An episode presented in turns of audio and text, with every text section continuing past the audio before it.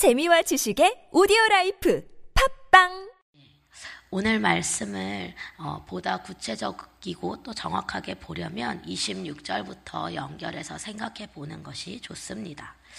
26절에 보면 악한 꾀와 선한 말이 나옵니다. 그런데 여기서 이 꾀와 말은 영어로는 다 똑같이 thought라고 써 있습니다. 이것은 무슨 말입니까? 우리의 생각이라는 것입니다. 의도와 그리고 이 두 단어의 그 원어의 뜻을 살펴보면 의도와 계획이라는 뜻도 가지고 있습니다. 이 악한 꾀와 선한 말은 다 우리의 생각, 우리의 심중에서부터 시작된다고 말씀하시는 것입니다. 그 속에 무엇이 있는가, 나의 오늘 나의 안에 의도와 어떤 계획이 있는가에 따라서 그것이 나올 때에 악한 꾀가 나올 수도 있고 또 선한 말이 나올 수도 있습니다. 이 악한 꾀와 선한 말이 나오는 바탕은 다 우리의 심중이라고 말씀하시는 것입니다. 그런데 어떨 때 악한 꾀가 나오고 어떨 때 선한 말이 나옵니까? 그것이 27절에 나옵니다.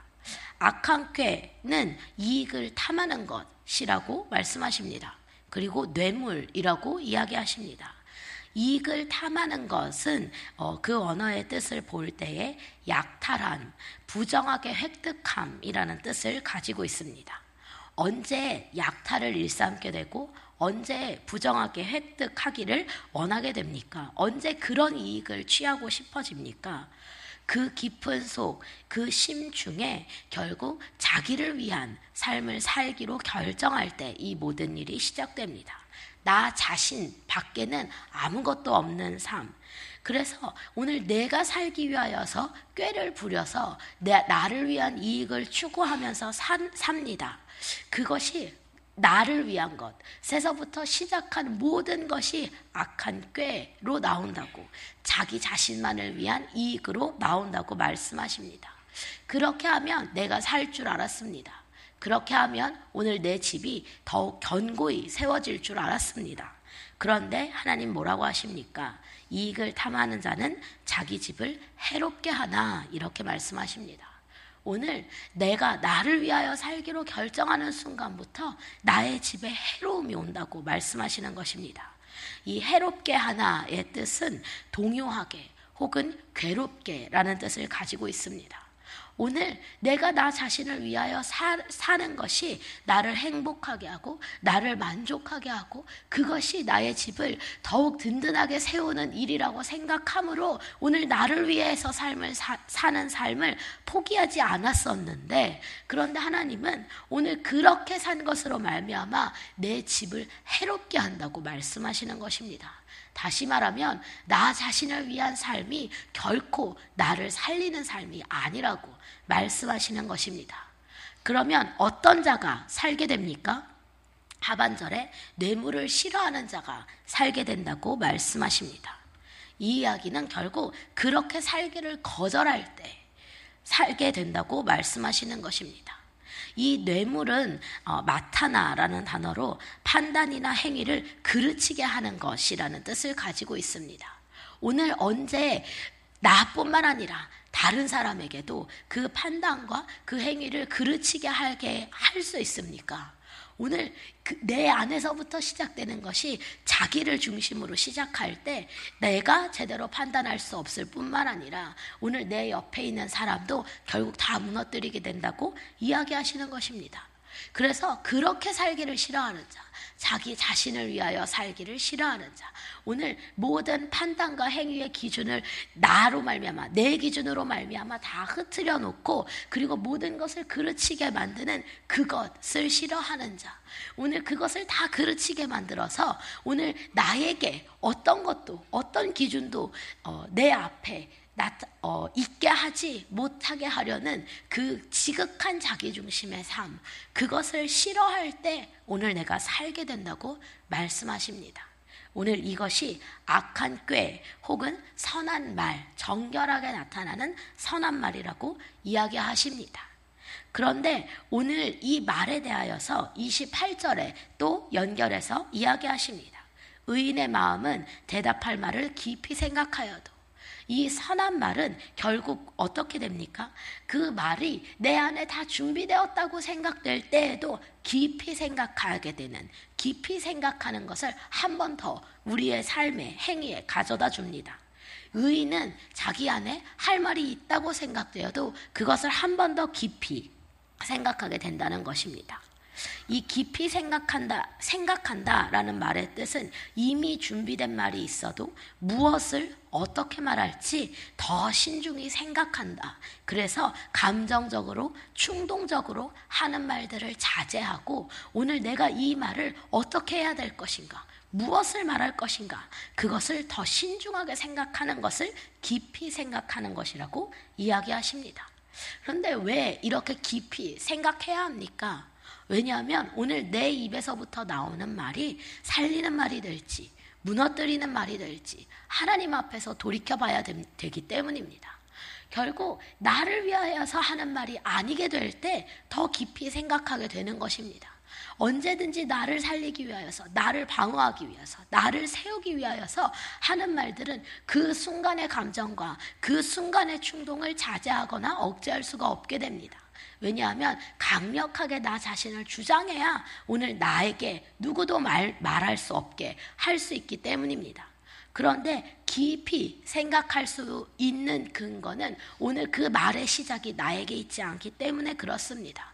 오늘 내가 하는 이 말이 과연 이 공동체를 혹은 내 옆 사람을 살리게 될 것인가, 죽이게 될 것인가, 이 말 속에 하나님의 의도가 있는가 없는가, 이 말 속에 하나님의 의도가 있는가, 아니면 나의 의도가 있는가, 나의 계획이 있는가, 이 모든 것들을 생각하게 되기 때문에 내 안에 할 말이 없어서 가만히 있는 것이 아니라 할 말이 있어도 그 안에 하나님의 의도가 분명하게 나 스스로 내 안에서 나타나기 전까지 깊이 생각하게 된다고 말씀하십니다. 이 깊이 생각하는 것이 결국 어디로 이어집니까? 29절에 의인의 기도로 이어집니다. 깊이 생각한다는 것은 나 혼자 내 구조 속에서 깊이 깊이 생각해서 이것이 하나님의 뜻인가 아닌가 분별할 수 있는 차원의 일이 아니라고 말씀하시는 것입니다. 오늘 그것이 내 말 속에, 내 생각 속에 하나님의 의도를 발견하기 위하여서는 그 안에 하나님의 뜻이 있는가 없는가 발견하기 위하여서는 깊이 깊이 묵상하다가 결국 하나님 앞에 기도하는 자리에까지 나오게 된다고 말씀하십니다. 그것이 어, 어, 원어로 하가라는 단어입니다. 이렇게 말씀을 깊이 묵상하고 읊조리는 것. 이것, 이것이 내 생각을 깊이 묵상하고 읊조리는 것. 이것을 하나님 앞으로 가지고 나아갈 때, 어, 그것이 결국 기도로까지 이어진다고 이야기하시는 것입니다. 오늘 그러므로 기도는 무엇을 위하여서 해야 합니까? 내 뜻과 내 계획을 성취하기 위하여서 해야 하는 것이 기도가 아니라 오늘 내 안에 있는 수많은 생각과 말들이 하나님의 것으로 바뀌기 위하여서 필요한 것이 바로 기도인 것입니다. 다시 말하면 내 생각과 내 뜻을 관철시키고자 그것을 이루어내고자 하는 것이 기도가 아니라 오늘 그 설사 그런 생각과 마음이 있었다 하더라도 그것이 바로 나로부터 출발된 것이라는 것을 깨닫고 하나님의 뜻이 어디에 있는가 다시 한번 발견하여서 그 뜻, 하나님의 뜻을 이루어가는 그 과정이 바로 기도라고 말씀하십니다. 그래서 기도는 자기 부인의 과정입니다. 왜냐하면 어떤 것도 내 생각을 주장할 수 없기 때문에 그렇습니다. 오히려 기도하러 나아갈 때는 나의 모든 생각을 내려놓고 하나님의 뜻을 구하는 어, 구하려, 구하고자 하는 그 중심으로 나아가야 기도 중에 하나님의 뜻을 발견할 수 있습니다. 오늘 우리의 기도가 그렇게 하나님의 뜻을 발견하는 데까지 이르르는 기도가 되기를 소원합니다. 내 생각을 너무나도 주장하고 싶었던 그것까지도 하나님 앞에 가지고 나와서 기도할 때, 내려놓을 때에 하나님이 진짜 나에게 하시고자 하시는 그 음성을 듣게 될 줄을 믿습니다. 왜냐하면 그렇게 하는 기도를 하나님이 들으시느니라 라고 약속하셨기 때문입니다. 여기서 들으신다라는 단어는 샤마라는 단어로 깊은 관심으로 주의 깊게 듣는다는 뜻을 가지고 있습니다. 오늘 누구든지 자기를 포기하고 하나님 앞에서 하나님의 음성을 듣고 그 뜻에 순종하고자 기도하기 시작할 때 하나님이 그 의인의 기도를 깊은 관심으로 주의 깊게 들으신다고 말씀하시는 것입니다. 듣는 것에서 끝나지 않고 하나님이 오늘 우리의 기도에 응답하여 주신다고 말씀하시는 것입니다. 오늘 어떻게 하면 내가 내 뜻대로 살지 않고 나를 주장하지 않고 정말 내 삶 속에서 예수님을 나타내며 살 수 있을까 많이 고민합니다. 그리고 오늘 내 삶, 삶의 모습을 볼 때 예수님이 분명하지 않은 것으로 말미암아 또 많이 괴롭기도 하고 스스로 침체되기도 하고 하나님의 뜻을 찾기가 매우 어려운 순간들이 우리의 삶에는 너무나도 많습니다. 그런데 왜 그 뜻을 알 수 없습니까? 이유는 한 가지. 하나님의 뜻이 어디에 있는가? 거기에 관심을 두기보다 오늘 나의 필요와 나의 원함이 더 분명하기 때문에 그렇습니다. 설사 거기에서부터 시작했다 할지라도 오늘 하나님 앞에 나아갈 때는 그 모든 것을 내려놓고 주님, 왜 내가 어떻게 이 모든 상황 속에서 생각해야 합니까? 이 모든 일들을 허락하신 하나님의 뜻이 무엇입니까? 하고 주님 앞에 먼저 나아갈 때 하나님이 오늘 우리의 삶 속에 일어난 모든 일들에 대하여서 응답하시는 은혜가 있을 줄을 믿습니다. 그 응답이 우리의 심령에 있을 때 그제서야 참 평안, 정말 살 수 있는 그 생명이 있다고 약속하십니다. 그런데 악인은 어떻습니까? 악인의 입은 그 악을 쏟느니라 이렇게 말씀하십니다. 내 안에 너무나도 이해할 수 없고 너무나도 받아들일 수 없고 너무나도 강력하게 주장하고 싶은 자기의 생각이 있습니다. 이것을 하나님 앞에서 생각하는 데까지 가져가지 않고 오늘 내 마음 안에 그냥 품고 있을 때 내가 입을 열면 내 입에서 나오는 것이 악이라고 말씀하시는 것입니다. 그러므로 악은 어 떤 모두가 보기에 악한 말로 나오는 정도의 수준의 악이 아닙니다. 여기서 말하는 악은 결국 하나님이 없이 내가 내 생각과 내 감정을 꺼내놓기 시작할 때부터 그 모든 것이 악이 된다고 말씀하십니다. 그 악을 쏟는다고 말씀하십니다. 그렇게 지극히 자기 중심의 상태에 있을 때 여호와는 악의를 멀리하시고 말씀하십니다. 멀리 한다 라는 그 단어는 물리다 혹은 옮기다 라는 뜻을 가지고 있습니다. 물리다 이 말이 너무나도 비참하게 느껴지시지 않습니까? 하나님이 우리와 관계하고 싶어서 우리에게 먼저 손을 내미시고 우리를 이 자리까지 인도하셨는데 그 하나님 앞에서도 자기를 주장하느라고 촛대가 옮겨지는 일이 일어난다고 말씀하시는 것입니다.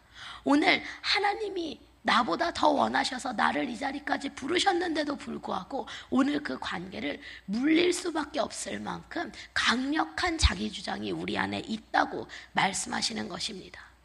그러므로 악인에서 의인으로 옮겨질 수 있는 길, 악인의 길에서 의인의 길로 그 방향을 옮길 수 있는 길은 단 한 가지, 나의, 나를 포기하는 것입니다.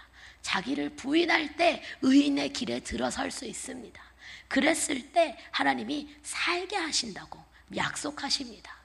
오늘 우리의 생각과 우리의 감정으로는 도저히 받아들일 수 없는 여러 가지 사건과 상황들이 있을 것입니다. 그런데 그 모든 것에 대하여서 하나님 앞에 나아갈 때 겸손히 내려놓는 것이 시작이 될 줄을 믿습니다. 그때부터 하나님의 음성이 들리기 시작하고 그때부터 하나님의 뜻이 분별되기 시작하고 깨달아지기 시작하고 이 모든 것들을 나에게 허락하신 하나님의 사랑이 느껴지기 시작하고 그것이 우리의 삶의 유일한 소망이 되어서 상황과 사건과 내 안에 있는 억울함과 수많은 말들을 뛰어넘어 오늘 그보다 더 크신 하나님의 계획을 발견하게 될 줄을 믿습니다. 왜냐하면 우리의 모든 삶을 주관하시는 분은 하나님이시기 때문에 그렇습니다. 오늘 그분의 주권을 인정함으로 주님 앞에 엎드릴 때 하나님의 그 깊은 의도와 하나님의 계획을 깨달아 알게 될 줄을 믿습니다. 그것이 바로 28절 이야기하시는 의인의 마음인 것입니다. 이 모든 일의 시작은 우리 마음에서부터 시작됩니다. 우리 이 마음을 하나님 앞에 가지고 나아가야 합니다. 이 마음 속에 내가 누구를 둘 것인가, 나를 둘 것인가? 내 생각과 내 말을 둘 것인가? 아니면 하나님을 둘 것인가? 그래서 하나님의 말과 하나님의 뜻과 하나님의 의도가 무엇인지 내가 깨달아 알기까지 오늘 내 마음을 주님 앞에 내려놓는 그 자기 부인의 과정을 갈 것인가? 그것에 따라서 내 입에서 나오는 말이 내 생각에서부터 시작되는 모든 것들이 악한 꾀가 될 수도 있고 선한 말이 될 수도 있다고 말씀하십니다. 오늘 끊임없는 악한 꾀로 내가 살아보고자 돌렸던 그 모든 꾀를 주님 앞에 다 내려놓기로 결단하는 우리들이 되기를 소원합니다. 그것을 다 내려놓고 주님 앞에 나아갈 때 그때부터 주님의 음성이 들리게 될 줄을 믿습니다.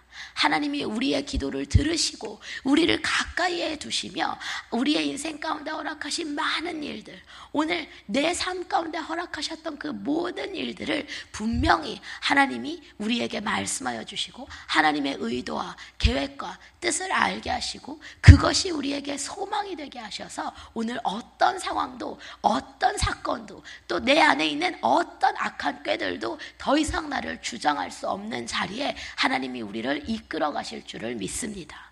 우리의 일평생이 그렇게 사는 삶이 되기를 소원합니다. 이 시간에 우리 함께 기도하실 때에 주님 그동안 내 안에 갇혀서 생각하는 것으로 말미암아 하나님의 뜻을 발견할 수 없어서 절망과 좌절과 낙심과 불순종과 고집의 자리에 있었던 것을 주님 회개합니다. 하나님 이제 더 이상 내가 나를 주장하지 않겠습니다. 주님의 뜻을 발견하기를 소원합니다. 주님, 이 시간 하나님의 뜻을 알고자 주님 앞에 엎드리오니 엎드리는 모든 자에게 주님의 음성을 들려주시고 하나님의 마음을 부어주셔서 오늘도 상황과 사건이 바뀌는 것이 소망이 되어서 사는 것이 아니라 오늘 나에게 말씀하시는 그 하나님이 내 삶의 유일한 소망이 되어서 살 수 있을 만큼 완전히 주님이 중심이 된 삶으로 우리의 삶의 길이 옮겨지도록 주님 이 기도의 시간 우리와 함께하여 주시옵소서. 그리고 그 열매가 우리의 삶 가운데 나타나게 하여 주시옵소서. 이것이 오늘 우리의 기도가 되어지기를 소원합니다. 이 시간 주님을 크게 세 번 부르시며 함께 통성으로 기도하겠습니다. 주여